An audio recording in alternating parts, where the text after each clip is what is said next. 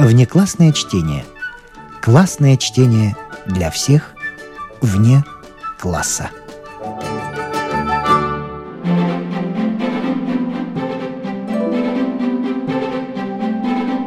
Слушайте нас в Spotify, на платформах CastBox, Яндекс.Музыка, Apple Podcast и других. Самых маленьких слушателей мы приглашаем побывать в гостях у книжки. Подкаст Латвийского радио 4. Если вы слушаете нас на ваших любимых подкаст-платформах, ставьте нам, пожалуйста, оценки и оставляйте комментарии, где это возможно. Мы все читаем, нам очень интересно ваше мнение. Этот и другие подкасты Латвийского радио 4 вы найдете в Spotify, а также на платформах CastBox, Яндекс.Музыка, Apple Podcast и других. Не включенное в курс литературы. Внеклассное чтение. К непрочитанной книге всегда можно вернуться – Сегодня мы продолжим чтение готического рассказа «Энн Бридж» «Бьюик» в переводе Ольги Вершавер. Описываемые события происходят в столице Китая, Пекине, предположительно в 20-30-х годах прошлого века. Главная героиня приезжает к мужу в Пекин, и занимаемая им должность вынуждает ее целыми днями совершать официальные визиты. Она приобретает машину, Бьюик, и через некоторое время обнаруживает, что в салоне Бьюика – в некоторых местах Пекина звучит голос прежней владелицы. Голос женщины, говорящей по-французски и как бы разговаривающей по телефону с мужчиной. Так случайно мистическим образом она оказывается причастна к чужой судьбе и чужой истории любви. Миссис Баулби начинает скрупулезное расследование, чтобы выяснить имя этой женщины –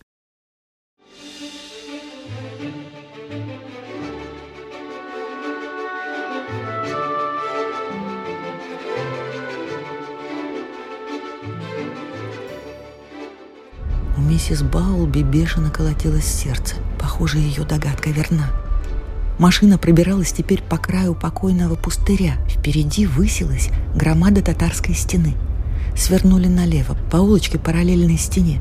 Потом направо, и стена стала еще ближе. Притормозив, Шуан обратился к блинщику, который раскатывал тесто прямо на ступенях дома, и они живо обсудили что-то по-китайски – Затем машина медленно двинулась дальше по расселине меж домов. Впереди в тупике уже виднелась мощная кладка стены. Не доезжая ярдов сто, они остановились около высокой красной двери с золочеными ручками. По таким ручкам с углублениями между пальцев в старые времена можно было безошибочно узнать жилище знатного китайского вельможи. Лю распахнул дверцу и протянул руку в тонкой бумажной перчатке за визитной карточкой миссис Баулби – только тут она сообразила, что не знает, как поступить. Нельзя же ехать с визитом к голосу. Лю был не силен во французском, и, подозвав Шуана, она сказала, «Спроси, кто тут живет. Как зовут Тай-Тай?» Шуан позвонил, но дверь не открывали. Он позвонил снова. Послышалось шарканье. Дверь со скрипом отворилась, и выглянул старик-китаец с жидкой бороденкой в черной шапочке. Поговорив со стариком, Шуан вернулся к машине. «В доме никто не живет», — сказал он. «Спроси, кто жил тут раньше», — велела миссис Баулби. На этот раз они говорили куда дольше. Наконец Хуан подошел к окошку и сказал, что здесь жила иностранка, по-видимому, Фако Тай-Тай, француженка, но она уехала. Тем миссис Баулби и пришлось удовольствоваться. Впрочем, разве это мало? Возможно, очень немало. Машина двинулась вперед, к стене. Шофер искал, где бы повернуть. И тут миссис Баулби – пришла в голову замечательная мысль. Попросив Шуана остановиться, она спрыгнула на землю и, взглянув направо и налево вдоль стены, заметила ярдах в двухстах огромный скат. Когда-то по таким скатам повозки въезжали на самый гребень. Теперь же сюда не вело ни дорог, ни тропинок, и миссис Баулби пришлось пробираться меж вывалившихся из стен камней до старого хлама, что пылился у подножья. Она торопливо шла к скату, боясь недоброй усмешки слуг за спиной, боясь, что скат окажется перекрыт, и она не сможет взобраться на стену. Движение по гребню татарской стены запрещено давным-давно, после боксерского восстания. Туристам оставили лишь короткий отрезок над посольским кварталом, а в других местах все скаты крепко-накрепко заперли. Так, по крайней мере, было задумано. Но в Китае практика зачастую далека от теорий. Миссис Баулби на это и рассчитывала. И все ускоряло шаг.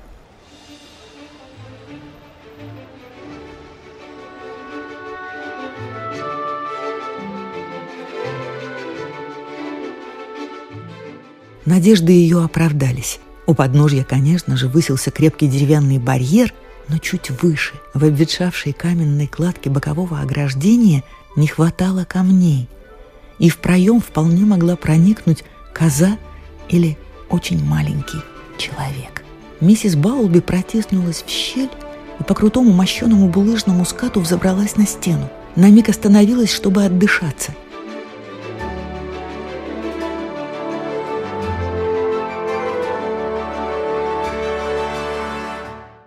По гребню в обе стороны тянулась выложенная плетником дорога, на ней вполне могли бы разъехаться два грузовика.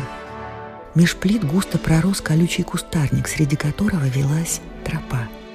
Ходили тут верно лишь козы да пастухи. Далеко внизу простирался Пекин. Благодаря деревьям, которые росли около каждого дома, он казался сверху зеленым, точно лес, и посреди этого леса золотились крыши запретного города. Совсем далеко на горизонте тянулась неровная лиловая гряда западных холмов. Однако миссис Баулби было не до красот. Осторожно высунувшись из-за зубчатого края стены, она отыскала взглядом свой Бьюик. Блестящий, аккуратный, современный, такой чуждый убогости и запустению, царившим вокруг. Бьюик помог ей сориентироваться, и с замирающим сердцем она двинулась по тропинке, обдирая ноги от цепкие колючки. Из-под ног с криком вспархивали удоды и тут же, прерывисто дыша, садились чуть поодаль. Но миссис Баулби не обращала на птиц никакого внимания. Не заботили ее и вдрызг порванные шелковые чулки. Наконец она над машиной. Так, вот улочка, по которой они ехали. А вот там должно быть дом, который ей нужен. Она даже разглядела на пороге старого китайца. Он все стоял у красной двери, изучая машину – Сверху китаец походил на куклу. За домом был сад, и тянулся он до самой стены. Вскоре миссис Баулби оказалась прямо над ним. Теперь дом, дворники и сад с аккуратно подстриженными кустиками и деревцами виднелись ясно, как на ладони. Все это вместе напоминало детскую постройку, возведенную на полу из игрушечных деталей. Миссис Баулби глядела, как зачарованная – к незримому голосу в машине она давно привыкла, но вот ее глазам предстало все, о чем он поведал. Непостижимо. Это греза, сон, мираж, мираж. Посреди сада возвышалась величественная сосна с темными длинными иглами и светящимися, словно побеленными ветками и стволом. Под нею в окружении кустов сирени располагался круглый каменный стол.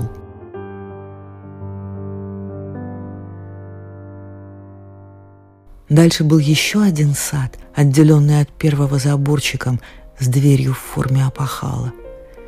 Здесь, в тесном квадрате акаций, поблескивал бассейн-трелисник с золотыми рыбками.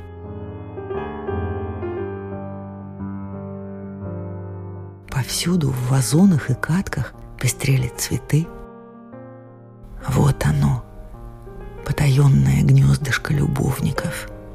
Тут, в залитом солнцем благоуханном саду, разворачивалась милая ее сердцу идиллия, сокрытая от людских глаз недремлющим стражем, великой стеной. И, перекинувшись через каменный парапет, миссис Баулби пытливо вглядывалась в покинутый сад, чувствуя, что найдет здесь разгадку тайны.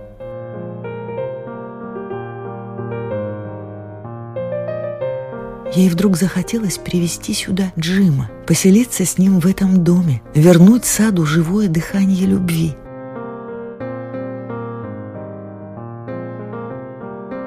Жаль, что им не нужно потаенное гнездышко в восточном городе, что жизнь их упорядочена супружеством, и романтики в ней места нет. Вспомнив о муже, миссис Баулби вернулась к действительности. Пора домой. Она бросила прощальный взгляд на сад и торопливо зашагала к машине.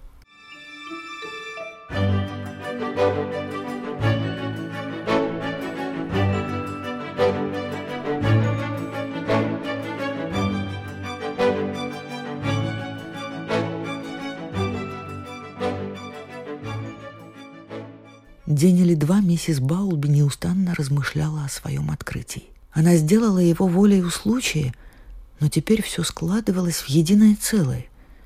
Дом во французском посольстве, возле которого голос дал ей нужный адрес, удивленные лица слуг, оставшихся на пороге, слова старика-китайца о том, что хозяйкой его была Фако Тай-Тай, похоже, бывшая владелица Бьюика, жила в том самом посольском доме, куда миссис Баулби заезжала в тот знаменательный день. Узнав о таинственной незнакомке столь много, миссис Баулби решила не отступать.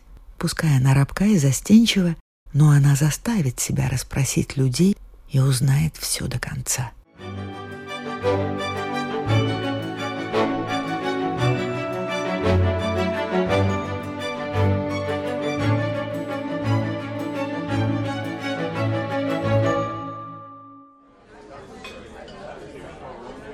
Несколько дней спустя на званом ужине ее соседом по столу оказался американец, мистер Ван Эйдем, старейшина пекинской элиты.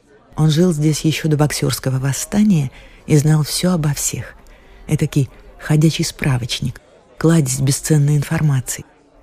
И миссис Баулби, набравшись смелости, приступила к расспросам. Не напрямик, разумеется, а весьма искусно. Заговорила о посольских домах – садах и парках вообще, потом о французских в частности, затем вскользь упомянула о доме, куда приезжала с визитом, похвалила сад и, наконец, невзначай поинтересовалась. «А кто там жил до Верне?» Затаив дыхание, ждала она ответа. Мистер Ван Эйден взглянул на нее искоса и, как ей показалось, с любопытством, и ответил, что жил там некий граф Дарден. «Он был женат?» — тут же спросила миссис Баулби. «Да, разумеется», — ответил старик. Но от чего то не погрузился в воспоминания, хотя обычно, назвав какое-нибудь имя, не упускал случая рассказать об этом человеке забавный или пикантный анекдот. Почувствовав в собеседнике некую скованность, миссис Баулби слегка смутилась, но все же полюбопытствовала, хороша ли была графиня Дарден. «Женщина-сирена!»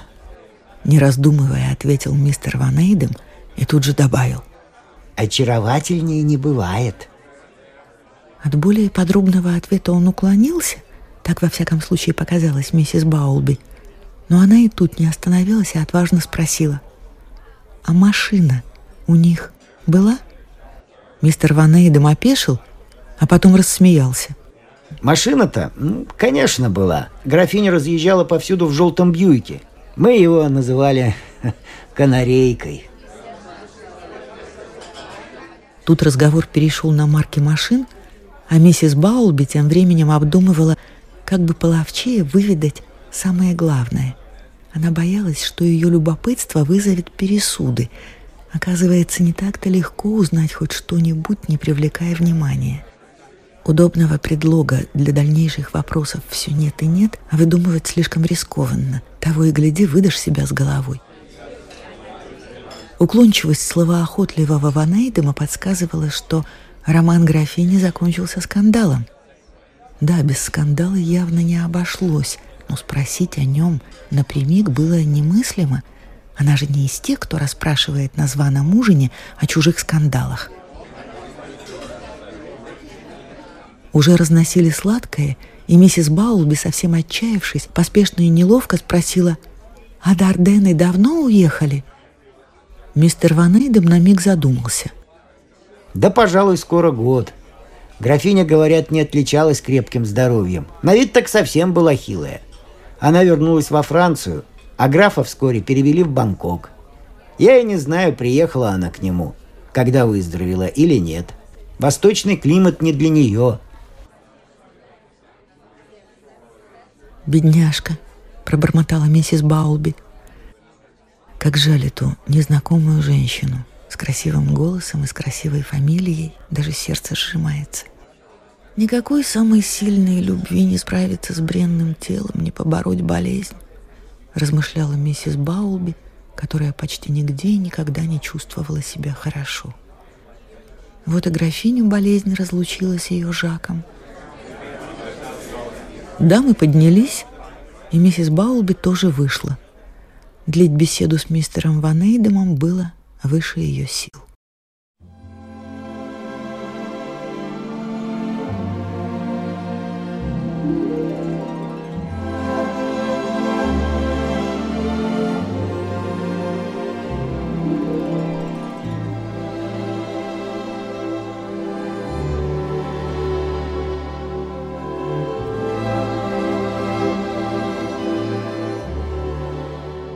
Вскоре наступило лето. В июле и августе в Пекине настоящее пекло, и женщины со слабым здоровьем обычно отправляются на эти месяцы к морю.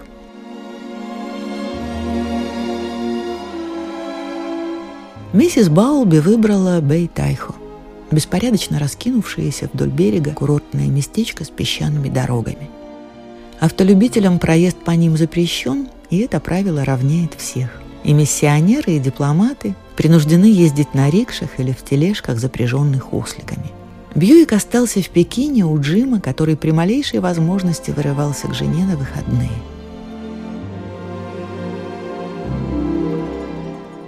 На новом месте, расставшись с машиной, миссис Баулби попробовала взглянуть на эту историю отстраненно, но не смогла. Она купалась часами лежала на знойном пляже, бродила по тропинкам меж маисовых полей, скрывалась после обеда в благословенной тени, но ни на миг не забывала о той, чью сокровенную тайну берегла как свою. Как ни странно, желание расспрашивать у миссис Баулби угасло. Она знала теперь, что незнакомку зовут мадам Дарден — и знание это усилило в ней прежнюю щепетильность. Вправе ли она подслушивать чужие разговоры, заглядывать в чужую жизнь?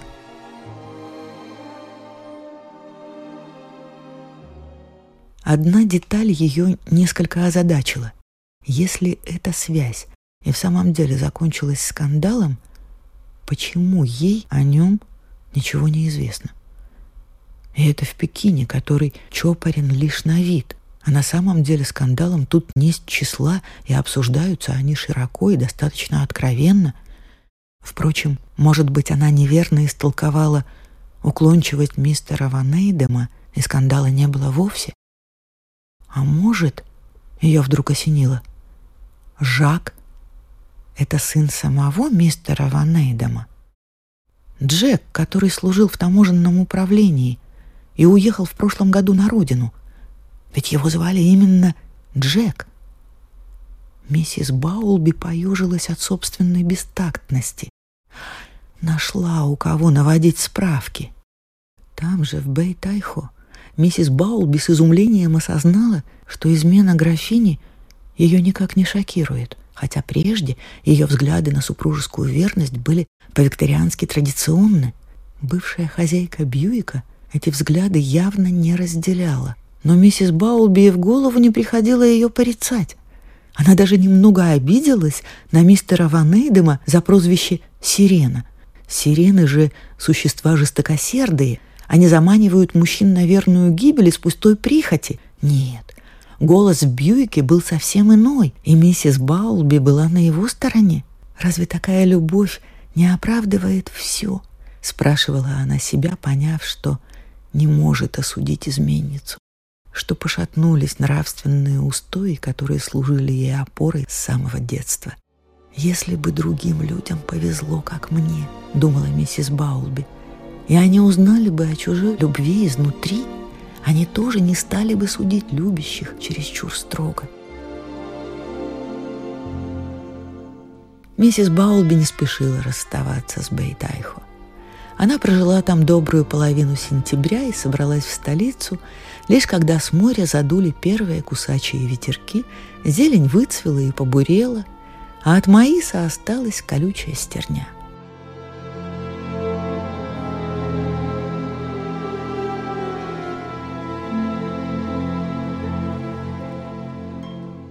Пекине на нее сразу же навалились светские обязанности, поскольку, вернувшись с курортов, дамы принимаются объезжать друг друга заново. И миссис Баулби, совершая круг почета, проводила в Бьюике целые дни, по-прежнему вместе с голосом. Голос, однако, заметно погрустнел – Счастье, звеневшее весной в каждом слове, потухло, сменилось предчувствием беды. Что тревожило и пугало графиню, понять было трудно, ведь миссис Баулби не слышала ее спутника. Но голос становился все несчастнее. И однажды, в середине октября, на улицах восточного города Бьюик наполнился душераздирающими рыданиями –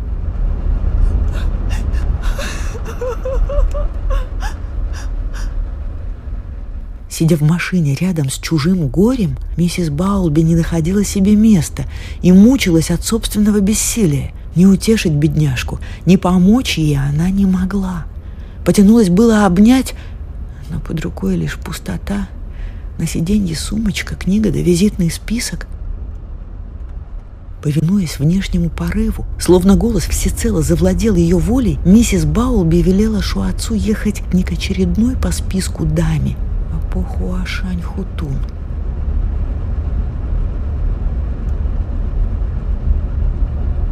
Вблизи дома рыдания утихли, и голос тихонько извинился за волнение.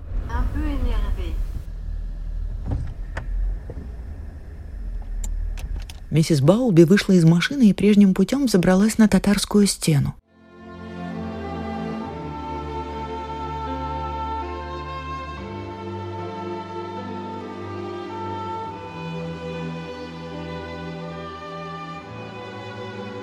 Трава и колючки на гребне пожухли, не кричали в кустах, не вспархивали из-под ног удоды.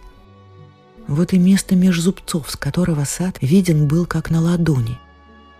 Сирень уже опала, куда-то унесли катки с цветами, ветер гоняет меж акаций последние листья.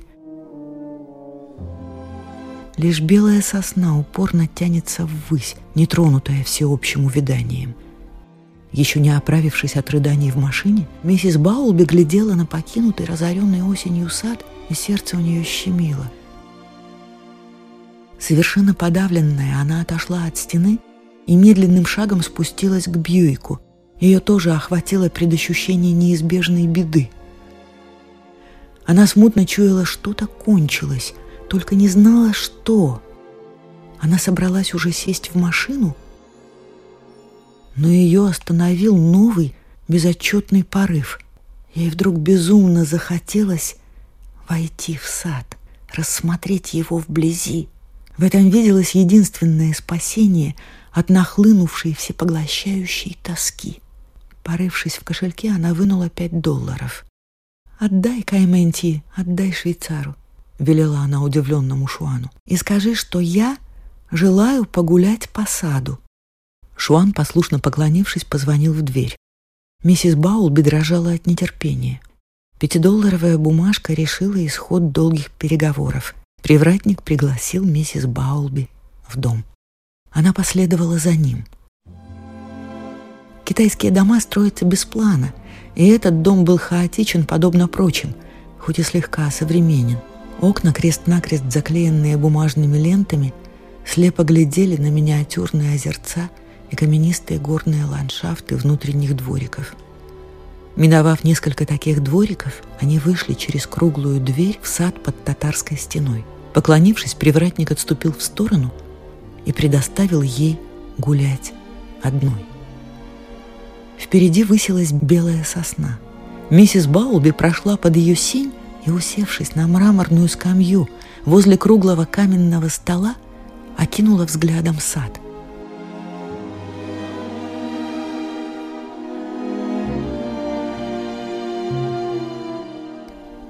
Печальный, тихий, прекрасный даже в осеннем своем разоре, он лежал под неприступной стеной, уставивший зубцы в белесое октябрьское утро. Вот так же сидела здесь та женщина, надежно укрывшись от недобрых глаз, и рядом с нею был любимый.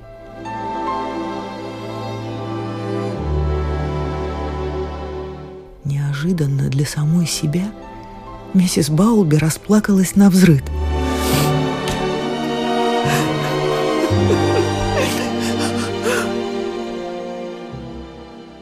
До чего жестока жизнь! От чего разлучает она любящие сердца?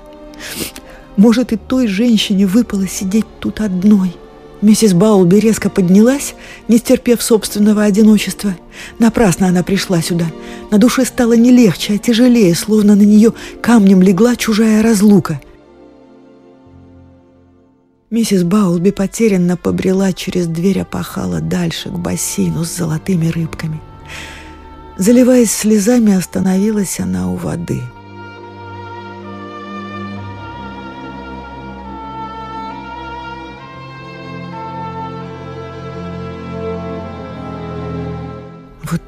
треснул когда-то борт, и Жак написал на сырой звездке о вечной любви.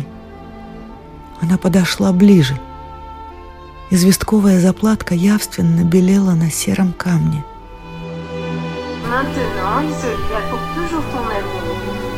Теперь твоя любовь останется здесь навсегда. Теперь твоя любовь останется здесь навсегда?» Пробормотала она слова, что врезались в ее память навечно. Наклонившись, она прочла надпись, ровную и аккуратно выдавленную острием перочинного ножа.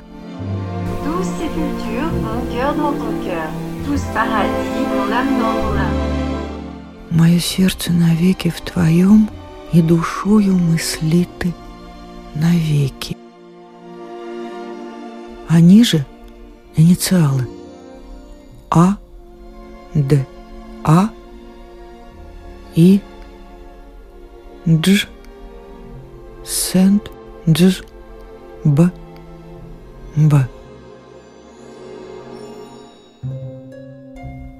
Тронутая двустишием, миссис Баулби снова расплакалась и не сразу осознала, чьи инициалы выведены в последней строке.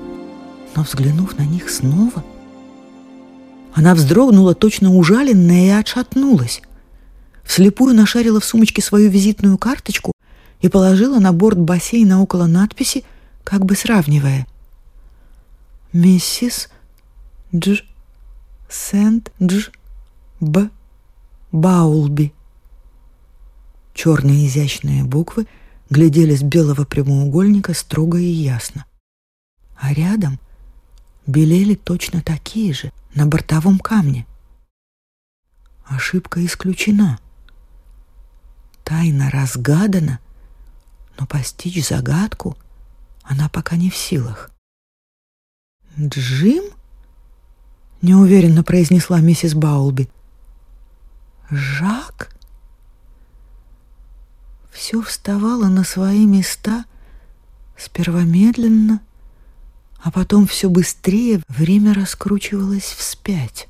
Каждое слово находило неумолимое подтверждение и звучало с неумолимой, сокрушительной силой. Чувство, предчувствие, объявшее ее на стене, оказалось верным. Что-то и вправду кончилось в этот день в осеннем саду. Она стояла у трелисника с недвижной водой, а первые валы отчаяния уже накатывали, сбивали с ног. Плохо понимая, что говорит, она прошептала, «Рыбки ведь приносят счастье, верно?»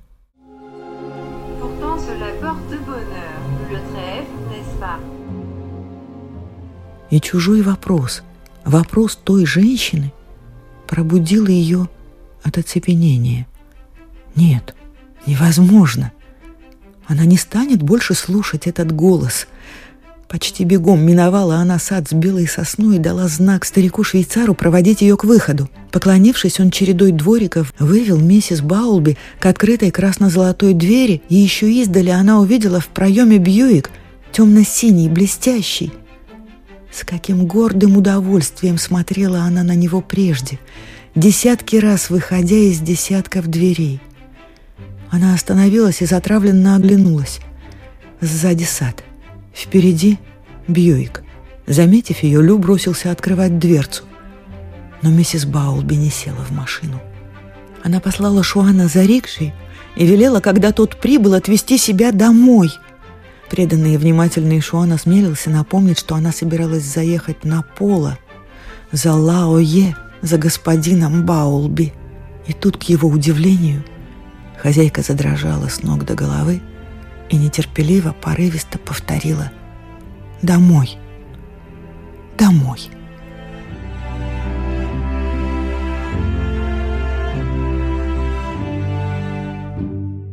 Старый Кайментьи раскурил черную с серебром трубку и застыл на пороге, провожая их взглядом по пыльной улочке. Впереди бежал рикша, с маленькой поникшей женщиной в серых одеждах. А сзади пусто громыхал Бьюик.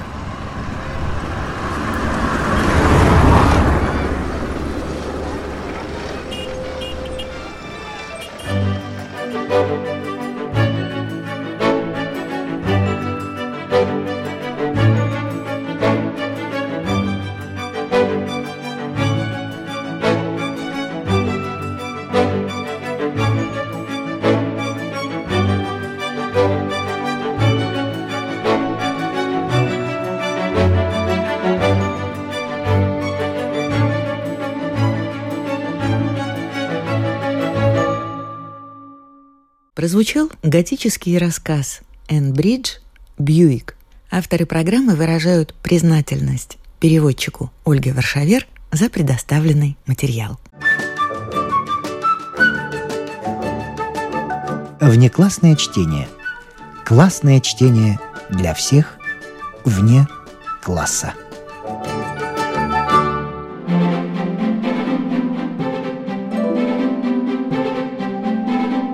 С вами прощаются актеры Наталья Щеглова и Вадим Гросман. Музыкальный редактор Виктор Петров.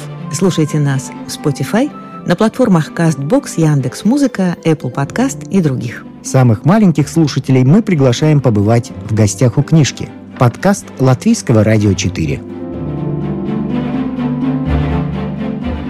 А для тех, кого интересует наша женская роль в истории, в подкасте Латвийского радио 4 звучат Истории на манжетах.